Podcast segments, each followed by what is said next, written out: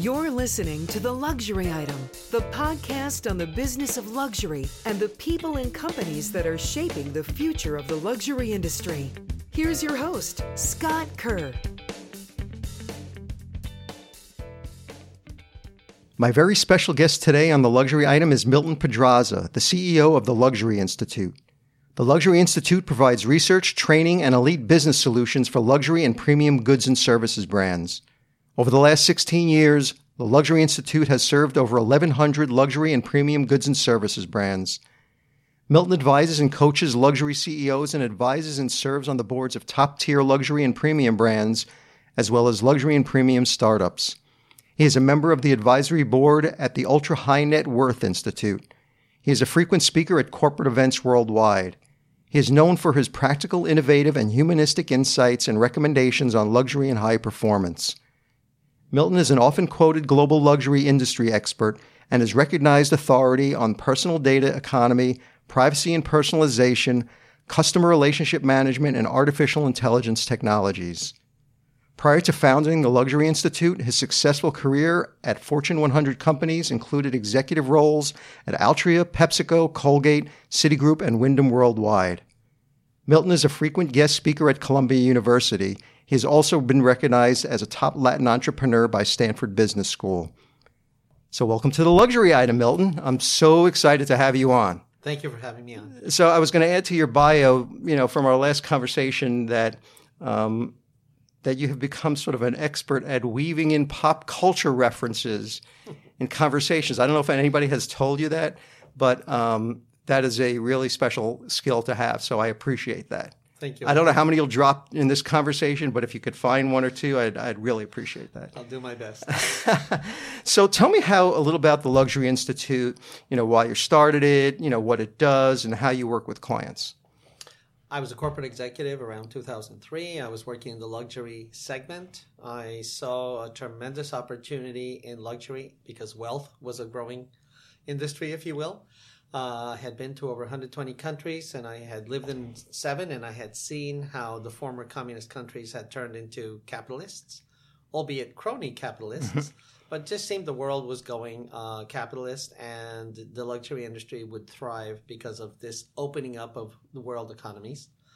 I also saw an opportunity to inject research, quantitative, qualitative, into the luxury industry. It was very instinctual, if you will. People made decisions out of gut and by the way, it works, but I think we could, and I thought we could enhance it. And then finally, I just saw as a consumer and with my colleagues that the luxury industry had great products, sometimes great venues, but the experience uh, delivered by the associates was not emotionally intelligent. And I saw that as an opportunity to transform the industry from within, not to be Ralph Nader, right. as I respect him, but to work with the companies to really help them because they recognized that they needed help. So it's interesting that you know you're talking about the luxury industry, and it is a very creative industry, and gut feel was how they made decisions, and many still do, but not not as much as before. How did you find working with clients um, when you first started? To sell them on the concept of research and insights and, and less about gut or how to mix the two. I was curious to how you what you recommended to them. I think at first uh, we realized that uh, research could only help to enhance the client experience. There was a lot of trial and error. And I think there were leaders like Louis Vuitton and others who recognized that uh, you could have great creative genius and you could complemented and supplemented, and it was not a compromise to bring in the voice of the customer, it was an optimize. So we worked with those companies that at first were very open, and then I think everybody just kind of realized that, yeah, the voice of the customer, we say we're customer centric, but if we don't inject the voice of the customer, then we're not going to be uh, optimizing our performance. Yeah, it's interesting. You know, you talk about the emotional emotional intelligence, and on your website, you talk about this emotional intelligence revolution. And I'm just quoting right from your site. I'm curious to hear what you're saying because I, I, found it fascinating. It says you said you say on your website, in today's world, every individual should strive to have the expertise of Steve Jobs and the emotional intelligence of Mother Teresa. At the Luxury Institute, we serve every client with a purpose to demonstrate our expertise, deep empathy, trustworthiness, and generosity in every interaction. So, can you talk about it? Is that is that like the the credo of of the Luxury Institute? Yes, and it came about because about I would say almost ten years ago, um, Marco Bizzarri, uh, then the CEO of Bottega Veneta, came to us and essentially said, challenged us. He said, "You know, you guys are like the scorekeepers. You should be coaching, and I want to help my associates be far beyond transactional, treat them well, and have them be relationship builders." So we realized that we couldn't just do the typical training program that we really needed to study.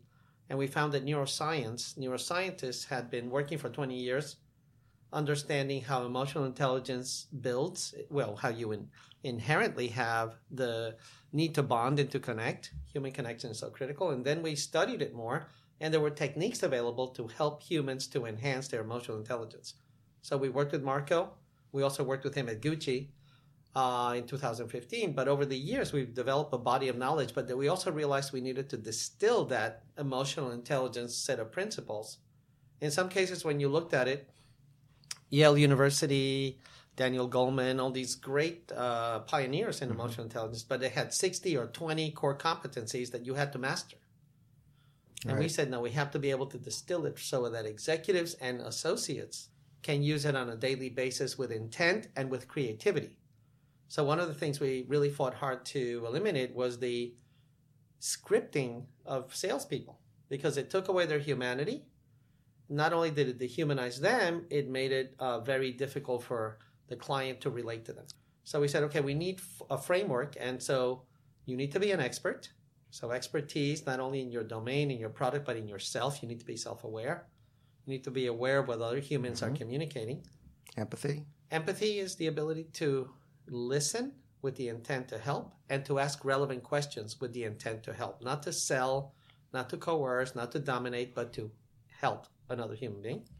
Trustworthiness, which is the ability to demonstrate that, especially in a commercial environment, I'm here to serve your interests first and foremost, and then I will get value back. But if I don't do that first, I don't earn your trust that I'm here to serve your interests. And then I think the little pièce de resistance, the, the other element that we found from interviewing lots of top salespeople and psychologists and neuroscientists was that generosity and kindness, and by the way, not random acts of kindness, but deliberate and conspiratorial kindness right. that you try to exert with every human being. It's impossible, but uh, you you shoot for the impossible.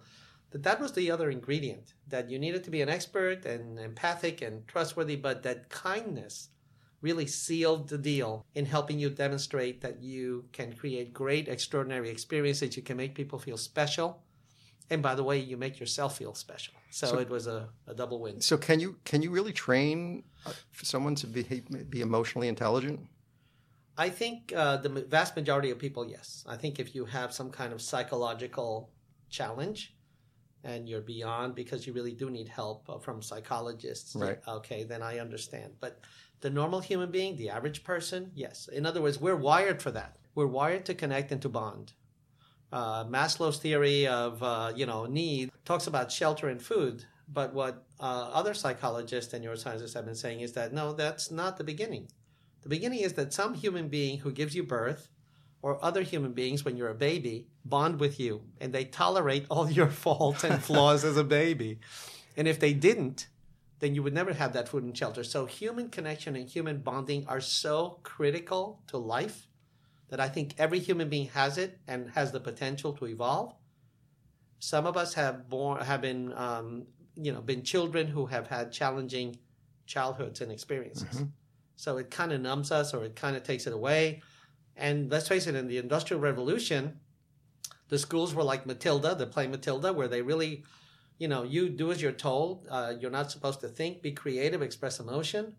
So the Industrial Revolution kind of wired children and workers to take the humanity out of them. I think we're in a completely different era. Know I have to say, the other day I was talking to a head of retail who is particularly nurturing and caring and therefore gets great results.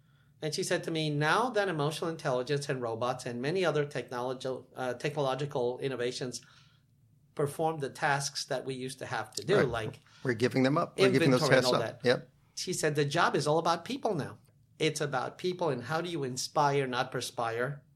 How do you help people work under pleasure and not under pressure? So it's changing dramatically. Uh, some people haven't gotten the memo, We call that expired experience and expired mindset. Uh, but most people are getting it and they're thrilled that they can now manifest their humanity and that that creates value and Right. therefore they are successful not only economically but emotionally. So, how do you think luxury retailers should start using emotional intelligence in the way, uh, as far as customer service is concerned? Well, I think I would say that in the last 10 years, the focus has been on technology. And by the way, efficiency matters. So Right. technology is important. What they haven't done is complement the investment in technology with investing in educating, not training. You train puppies, and even puppies should be educated, not trained. Okay? Because there's an element of humanity Right. in all of us, uh, including animals, if you will. So the it's how do you educate through practice, through coaching, through yes instruction but not classroom instruction you know emotional intelligence and human connection is not something that you learn from a video Right. Uh, you can learn the principles but then you have to practice. So what we've done with our accelerate program and it has had great results is to help develop the framework. So learn that expertise and empathy and trustworthiness and generosity are a good framework to start. And if anybody else can add another element great. But then you have to take that and let humans be creative within that framework whatever you sell. So you have to be an expert in your product in your service you have to become an expert on people. The most important thing you need to do is treat yourself like an elite athlete. I often walk into rooms and i say well if serena williams or roger federer said ah you know i'm not going to practice for the us open i've mastered that. We would laugh and we would think they were negligent right, Right. because the way to be a great athlete is to practice daily. It's to have a coach. It's to be coachable. It's to be incredibly self-aware. Athletes today have video you name it. They have so many ways to understand their performance and their competition. We have to put those elements into the emotional intelligence effort in corporations and that sounds strange to people. You know you have to treat yourself like an elite athlete. But if you use many of the elements of uh, sports professional sports in particular college sports and you inject some of those elements for 15 minutes, 20 minutes a day into a store environment, into a call center environment, and you create an environment that you can see in sports these days, the, pardon my French, the a-holes Right. do not succeed very well. Right. It's the coaches who inspire, not perspire, who are, and bring people together who are succeeding in sports, in women's sports and men's sports. So you you can take elements from professional sports and see the success, not all the elements, but then eh, apply them to how do I become a better human being. And I think the the best uh, testimonial I can give you for that is from someone at Gucci uh, in Beverly Hills who said to us, "Okay, my sales are up 101 percent in six months. My relationships with my peers, my manager, and my clients are great." But the most important thing did this did for me was to improve my personal life. So what we're talking about is in the corporation, forget about teaching people business skills. Teach them life, Life skills. skills. Right. And those will pervade and those will permeate and your organization will be better off. Do you, that's great. Do you have specific training programs with, with clients that you do on emotional intelligence? And Yes. what other, uh, maybe you could talk a little bit about that. And what other types of, how else do you work with clients?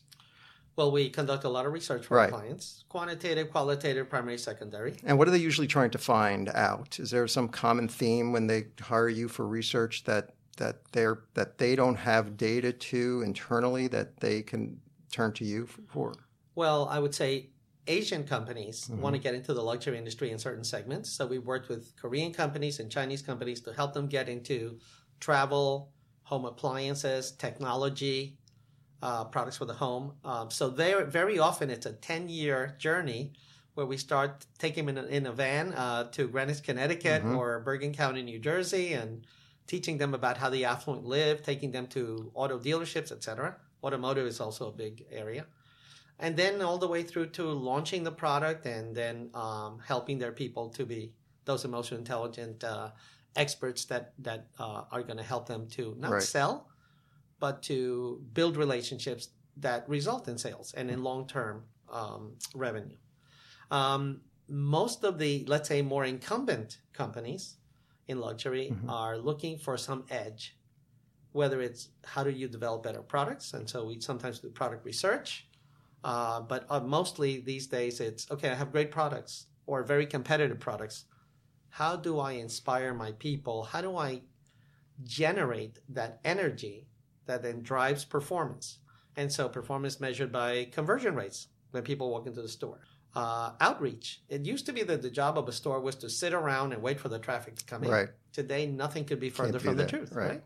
So it's about outreach, clienteling, relationship building. I mean, we know some sales associates who are top performers who live only on referrals. Not only because they ask respectfully and in a humane way for referrals, but because they deliver such great service and experiences that people want to refer. Right. I remember I talked to the one uh, travel agent, and she said to me, um, "Well, the way I get referrals is I say, bring me somebody as wonderful as you are,' and people do. when they look at some of the sales associates and the top performers, are they also reimagining how these sales associates engage on their own social media platform? Because a lot of these sales associates are actually influencers in their own right. Very much So. I'm curious to find hear from you in some of the clients that you speak with. Are they acknowledging that that they have, you know, or, or are they trying to shift some of their strategy at retailer where their sales associates actually have a large social footprint and a large following to drive them into the store as well, as well as obviously having emotional intelligence. That's a great objective. right. It's a journey.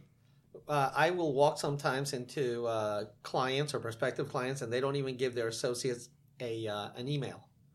Uh, so the associates, the best associates, are saying milton.pedraza at luxury institute at google uh, at gmail.com because i have to make up my own so the best people have always broken the rules the Right. silly rules including being on social media so right now you're seeing you know we've told uh, our clients sometimes they have 5000 7000 salespeople Right. that that is a community of massive energy that you can use for the good of your clients and for the company. But many brands and their agencies have obstacles. They put up walls.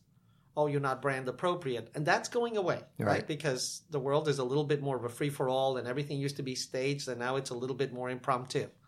So I'd say that's a journey. I would say I know of no brand that is uh, how would I say, inspiring the salespeople to be so active on social media. They do post photos and things like that, but they are not maximizing that uh, Right. that energy or that resource. Um, so it's a journey. I think in the next few years we'll see it unleash, but right now it's still unfortunately clamped down upon. Great. So, you know, I'm really excited. Actually, the timing is perfect for this podcast. You just released the State of the Luxury Industry 2020. And looking at it, it looks like everything is rosy for the uh, for the luxury goods and services sector, and the brands really have benefited from this, you know, positive macroeconomic tailwinds. So, if you could tell the audience a little bit how you conducted the survey, you know, who you surveyed, you know, what types of questions you asked. Is this and do you ask the same questions every year when you have the state of the luxury? Those are a lot of questions. So the Yeah. it's online. Uh, we conducted in nine countries this year, Right. uh, in the past year. Um, and Any we- new countries this year? Yes, I mean we we usually do the the top countries, obviously the U.S., China, Japan, Right. Mm-hmm. um, the top European countries, the Germany, Italy, Right. France, UK. We've added uh, Australia Mhm. and we've added Korea because Mm-hmm. Korea has become a powerhouse. As small in population as it is, it is one of the most uh, high performing, most influential countries in the world, and it has phenomenal companies. K-pop came out of there, and Right, of course. there's a lot of uh, K- beauty. There's a lot of influence from Korea. Um, What about the Middle East? We have done in previous the UAE in Mhm. years, uh, but to be honest, the privacy loss and then Right. the ability uh, or the willingness of people to participate Right. because this is the top ten percent in income. And the reason we do income and not net worth is because in many countries it's very difficult to get at that, and, and we wouldn't want to violate the privacy. These are people who volunteer. Mm-hmm. Right. So we conduct this survey, and we usually start with the definition of luxury. And I can safely say that quality is still number Number one, one. after all the years. that service has come up over the years, and that brand heritage is less important. They want to know what have you done for me lately, Right. yesterday, this morning. Yep. I know heritage is sort of moving in the back of towards the back of the line, but is that still the same for older, affluent consumers as well? It varies, Yeah. but I would say since the tsunami of the millennial Right. uh, is coming forth, um, it really is more about uh, younger people. Right. basically saying I it's not as important what you've done in the last 170 years. Mhm. It we respect it, but how relevant are you now? And I think that's true for all ages. Right. So there, That know- relevancy. yeah, I agree. But you know, there's still an element with heritage and craftsmanship, especially working together and hand in hand, and they do. It Or- takes a while to yeah, build that. right. It takes a while. yes. Absolutely. And that's why you see Louis Vuitton and Right. Chanel and Hermes still at the top. Gucci, Right. they've had decades or you know Teflon brands. century. Well, they continue to evolve in a way that is relevant. Yeah. And that's not an easy task for when you have the weight uh, of history on your shoulders, but Right. many companies do it well. And then some companies uh, are lost. And Right. I don't want to name any of them, but no, I think we all but know. they're pretty obvious. Yeah. So, in your survey, I was just looking at some of the uh, the findings from it, and you said affluent consumers are more likely to spend uh, more on luxury items than less, and specifically focusing on health and fitness and wellness services. And we're seeing that all around, where that is the number one luxury that consumers are is about their health and wellness. I think even Jack Ma, you know, talks about that when he's speaking at conferences. Yes, and it's also because the boomers are aging rapidly, unfortunately, and they want to find solutions to lead healthier lives, longer, healthier lives, not just longer lives, but healthier lives. Mhm. And the young are so aware, and frankly, very often they're aware because they have to take care of their parents. And it's un, it's unfortunate and it's a very difficult challenge when you have aging parents. Um, and so they want to avoid that. Early on, they're recognizing that the, the more I take care of myself from a health and wellness point of view, they say that the baby who will live to 100 years has been born. It will take not only innovation, but it'll take a change of mindset, rewiring of the brain. It'll take uh, many habit, habitual changes that we, as boomers, unfortunately didn't. Um, you know, it took us a while to stop smoking. for Right. example, right. Absolutely. Um, and we see some of that uh, vaping and others, you know, trying to um, opioid, opioid addiction and other things. But I think in general, society is moving towards that health and wellness. And you said the top reasons for purchasing luxury goods are that they last longer and keep their value, and they are reward for hard earned success. Yes, people love to pamper themselves because they work so hard. It's not arrogance or you know self-centeredness. For some, it is, but people work hard. Life is hard, and being successful is extremely difficult. It's a twenty-four-seven job. If you're a working mother and you have aging parents and you are still trying to be successful, it's very difficult. You have no time for yourself. So taking those little moments to nurture and rejuvenate yourself and regenerate yourself, very important for women and for men. And um, it's also that uh, not only when you get a facial, when you get a massage, not only does it help your body, but it's great for your mind. It, it, it uh, releases all the endorphins that help you stay healthier and happier. It also, uh, the good news is also the stores remain the dominant channel for luxury goods. So, you know, pop the champagne cork for now. Uh, it said more than two thirds of the purchases take place in store, with luxury buyers in France and in Canada number one on top. Yes, and I think what we have to say is there's different trends and they sort of come together, but sometimes we miss the signal for the noise. So we have been overstored in the United States, and that is slowly but surely being fixed, right? We have too many stores, we have too many brands, and many of them are irrelevant. Uh, and so we've seen, and, and the more online comes on stream, the more uh, you recognize what is and is not relevant. However, for luxury and for high priced, high value, high risk, high emotion goods and services, you do want a face to face. And so, and you want a face to face because you want to know if you can trust. Apparently, all the five senses, when we are face to face, as we are here, are triggered to understand and to provide information as to whether I can truly trust someone. That only happens face to face. It doesn't happen on a video, it doesn't happen on audio Right. only face to face. So for high risk, high value, high investment, you want that. Plus the joy of not only engaging with the product and the experience, uh, whether it's technological, but also human. The joy and the wellness that you create. Loneliness is the top disease. Uh, it's been documented that it's like smoking a pack of unfiltered cigarettes per day or you know, eating like 20 hamburgers. So it's very bad for your soul and it's very bad for your body to be lonely. And so we're always seeking to nurture and to replenish that humanity. And Right. that's why I think stores will always be relevant as long as the brand delivers those human elements along with the technology and the beautiful product. But your gut feel, just looking at the market now, you, right now the study said two thirds of the purchase is done in store. Five years from now, do you think it'll be two thirds? No, I think it'll be less, but I think people will still go to stores. I think it'll go to, for example, if uh, if online purchases are now fifteen percent, they'll be thirty percent. Right. I think that will continue because there are a lot of tasks like I don't want to carry the product home, ship it to me, but I still want to go in the store or in the venue. Mhm. It doesn't have to be a store, right? Store means literally storing inventory and selling it. That's Right. I think that concept will go away. Um, Could be a showroom or whatever. yeah, it'll be Scott. You'll have it uh, Right. in half an hour at your home. Right. It'll be there before you arrive. Right. Uh, but that doesn't mean that the relationships and the venues and the experiences that I have in the store aren't relevant, and that they will continue to be even more relevant, and that will up the ante. So movie theaters now have a luxury element to them, and I believe that all uh, venues, uh, you, uh, you know, whether it's uh, wellness, fitness, look at Equinox. I think there's a higher level th- that than Equinox delivers right now because the people at Equinox can be energized to be even more humanistic. As as much as I admire that brand, so I think that we're all always going to be upping the ante into relationship building, human connection. Yes, with all the bells and whistles that we get in the physical offering, but that without that human connection, that uh right, that joy. Right. I mean, you're really selling joy and happiness to people. So how do you manifest that? And the, I think the creativity to do that is endless from a human perspective.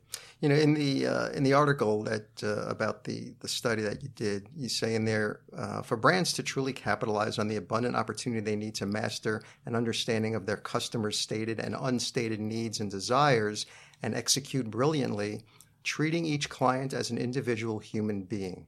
This is what we mean by omni-personal relationships. And you've used that a bunch of times, and I've heard you talk about that. So, can you speak to the whole idea of omni-personal relationships and if you think it, luxury brands are, are adopting that strategy? First, I will say that omnipersonal is not my original term. No, but I've heard you talk Yes, about, you know, I use that. it You love, jumped on heard it, right? Yes, I loved it when I heard it because it was beyond channels. Channels is a bad definition of what we're trying to achieve here. It's how can I engage you wherever you are? How can I come to you through whatever means, right? It could be through audio, video. It could be a delivery of a physical Drone? product. It could be yes. um, so now instead of the customer coming to the product, as Natalie Massenet uh, from U, uh, U, Net-a-Porter once said famously, the product comes to the customer, but it's not just the product. The experience can come to the customer wherever they are. Um, so how do you make people feel special uh, when they're discovering online? How do you make them feel special when they land on your website? How and then they come to your store and go back to the website? It's a very nonlinear. That's why it's omnipersonal everywhere you go. Now, I think that data and analytics will play a major role, but that um, the most important thing is that, as I, and I know you know, I'm an advocate of personal data yes. because I believe in true personalization. And What is what are you calling true personalization? True personalization is instead of me segmenting you, for example, into a persona, I treat you as an individual human being and I cater to your individual, let's say, idiosyncrasies, Right.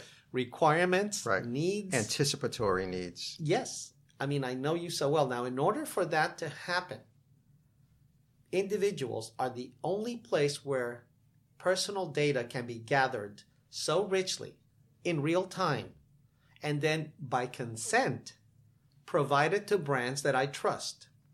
So, for example, my insurance company. If my insurance company comes to me and says, Milton, you own all the data that we have about you. It's not our data, it's your data. And Milton, because you'll own your data, we're going to create a personal data pod for you. And we're going to keep all your information about insurance so that you have that data store forever to, for convenience. And Milton, because we earned your trust, we're going to ask you if we can track you wherever you are, location data, so that when I go to, I'll put a local example, Mount Snow skiing, as soon as I land uh, at the bottom of the gondola, my insurance for accidents goes up. And as soon as I come out, it goes down. I like to joke that in United in, in New York, since it's so dangerous to walk on the sidewalks and cross the street now, when you're on the sidewalk, you have one level of insurance, and when you, uh, you when you're the crossing the street, Right. your insurance, Right. uh, your accident insurance goes up. so, but that's the kind of deep personalization Right. that wherever you are, your insurance will be calibrated for the risk. Um, and then think about, um, I, I always think of this. I think of LVMH and what a wonderful portfolio of brands they have. but they have a personal shopper for you for each brand. Whereas if they could aggregate the data and they could say, uh, Milton or Jane, um, could we have your purchasing data for the last three years for and your travel data? And it belongs to you. We're going to create this little personal pod for you, this personal data store for you. It will contain all your data that you purchased for across all our brands, and we're going to complement that with all your purchase data and your location data if right. you allow us, and we're going to personalize for you. We're really going to try to make recommendations that are so spot on, and but also with serendipity and creativity. You're going to be wowed. And by the way, all that data belongs to you. We will never sell it. We will secure it. We will encrypt it, but we will personalize for you as a human being. And that trust that I would have in those brands is priceless. That that engenders loyalty. You don't get, need to give me discounts or points. You might have other value addeds, but discounts or points are not part of the equation because I'm so bonded to you by all of the trust and all of the I would say value added that mm-hmm. you give me when you do true personalization. Right. I don't even think we're there yet. I mean, no, it's a journey. It's it's a journey, and yeah. I, I, think at least five to ten years away from that, but that's very exciting, especially. Yes, but I would more, say this: it's yeah. not it's not a technological challenge. That's not a technological feat right now. I'm an investor in the personal data economy, right. and the technology is not the issue. It's the quality of the data that you get when I trust you, and when you uh, commit to having that data be mine, and even the insights that you generate about me belong to me when brands begin to do that, we don't need any third party intermediaries. We don't need fake, you know, 1%, uh, 0.001% response rates from ads. Right. We have true relationships. So I know the Luxury Institute has this network of luxury global leaders that they tap into the research that they're called the, luxury, the Global Luxury Expert Network, or GLEN. Uh, you recently issued a white paper on the top seven trends that are likely to affect the industry in 2020, as predicted by these the Glen group, if you will. Um, also very interesting, you know, number one was, you know, Chinese affluent consumers determine global luxury brand winners and losers, and we're seeing that every day. Yes. Um, just have to what's going on. They are dictating what's going on in the world as far as the luxury brand growth, and we're seeing a lot of brands trying to crack that market, or or doing a good job in that market, or are tripping on themselves in that market. Yes. um, so yeah, talk a little bit about that. Well, it's just the power uh, and the level of education, the level of sophistication, the level of digitization of China in China is just off the charts. Mm-hmm. And so these highly educated people, I was reading how uh, they have contests in China as to who can speak the best English.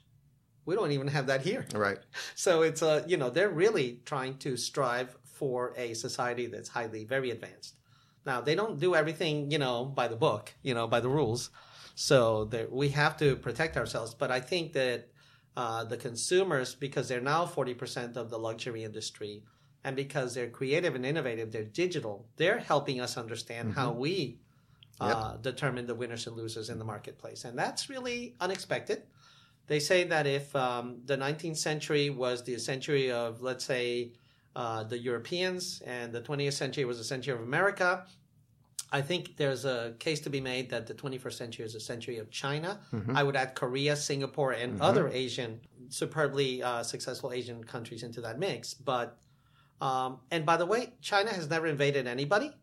So I think we're okay. Yeah. Right. Right. Exactly. Uh, it, they've been invaded many times, but right. they never invaded. So I think that generally they tend to be more defensive than offensive, and so I think that um, the Chinese consumer, their travel, their education, their innovation. Uh, one day, maybe, maybe we may be copying them.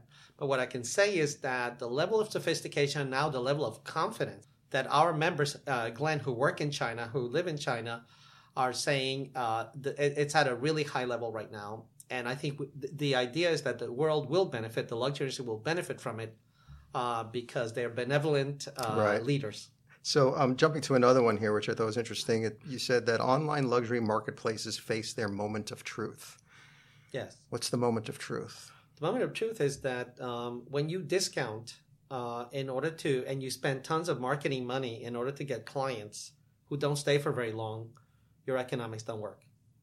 We've seen it in Wayfair. We've, we're, Right. we're going to see it in Casper Yep, very soon. Yep. But uh, the online multi-brand uh, providers, and I don't want to name them, but Yep. you know who they are, Mhm. large and small. Mhm.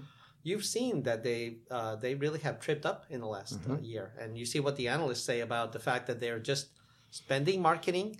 Uh, they're uh, they're dependent on just a few luxury brands, even though they say they have a long tail, and so the economic model is broken.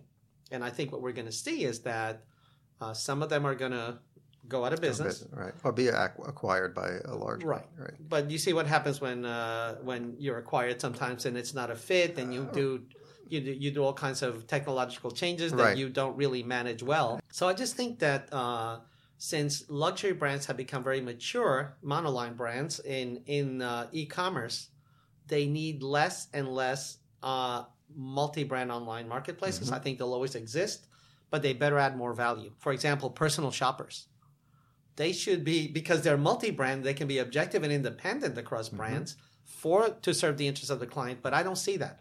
I see that in the top 1% the top 5% they're playing with it but they haven't mastered that yet. And another one you have here is the business of fashion confronts irrelevancy head on. yes. Talk about that. you know there's a lot of issues out there and uh, i can't even remember all the issues we put down and we have to shorten the list. Whether it's uh, sustainability and waste whether it's the fact that there's too many brands out there uh, many are stuck with uh, you know brick and mortar um, i would say you know just labor issues right uh, and uh, and really retaining talent there's a lot of talent that's going into travel and many other services so the fashion industry needs to really lead again. They were always the leaders. They were always the, the sizzle and the steak in many ways. And now I see just that since clients have moved on to travel and wellness and other categories, uh, fashion is being left behind. Is there anything else you want to cover on that? Were there any surprises to you that came out of that study? Anything that that that shocked you a little bit? Well, I have to say, I have. Yeah. To, I was surprised at how resilient the store continues to be, uh, and I think that uh, I don't think that those empty spaces will remain empty. I think we'll see many different innovative goods and services, a lot of wellness, a lot of fitness, a lot of medical, occupy those spaces. So I'm not worried about the storefronts uh, because they will be transformed. There'll be plenty of jobs for people in the luxury industry. Well, that's good. So, before I get into my final luxury item question, I do want to ask you your opinion. Where do you think the luxury industry is going to be in five years? I think it will continue to rise and thrive. And and by the way, I'm a little worried about the um, Chinese uh, the virus that's Right. out there right now Mhm. because that could be a black swan event. So Just Yeah. like Hong Kong. hopefully, yes, Hong Kong. Although Hong Kong is a is a contained. Yeah, but we there have a- was that was Yeah. impacting the, the luxury brands that were in those markets. Correct, correct. But this is bigger. This is a and bigger This could be Yeah. an economic crisis because Yeah. we depend so much on China. Right. But barring any major black swan events, Mhm.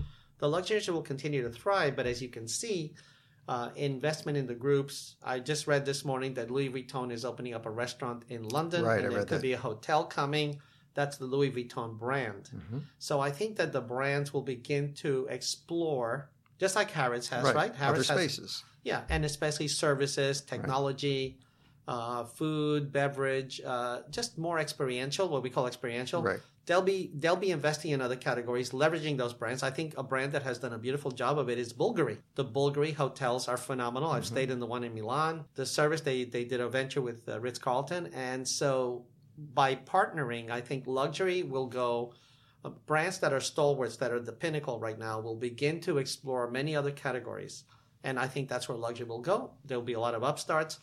But I think luxury will always be relevant because people always want the best of something. Every category, there's a luxury element, even in medicine. I think we'll see a lot more medical luxury. Some people may not like it, but there's a there's a luxury emergency room by Lenox Hill Hospital, um, and you pay your your your money. And I think that luxury always helps to support the rest of the marketplace. So I think that many innovations that come from luxury will pervade and manifest in the mainstream market, and that's good for everyone. So, my final question, which I ask all my guests, the luxury item question. So, if you were stranded on a desert island and you could have one luxury item with you, and it can't be a form of transportation, and it can't be anything that's connected to a mobile, you know, mobile device or mobile, mobile service, what would that one luxury item be? It would be a bed for sure. What's wrong with the sand? It would be uh, uh, no, no. it would be a wonderful bed with a mattress, maybe temperature control, but it would be a bed because I think that is one of the most nurturing products on the planet. And if I were stranded, I sure would like to. After a long day of hunting for food, I would love to come back to a nice bed and have a great rest. Well, if Casper is still around when that happens, perhaps they'll you know figure out a way to deliver that to you. Um, so anyway, Milton, thank you so much. You're a great guest. I really appreciate your insights. Very kind of you to have me. Thank you.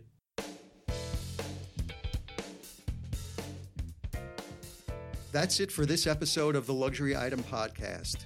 Thank you so much for listening. If you found this useful and entertaining, I would be really grateful if you can share it with a friend or colleague.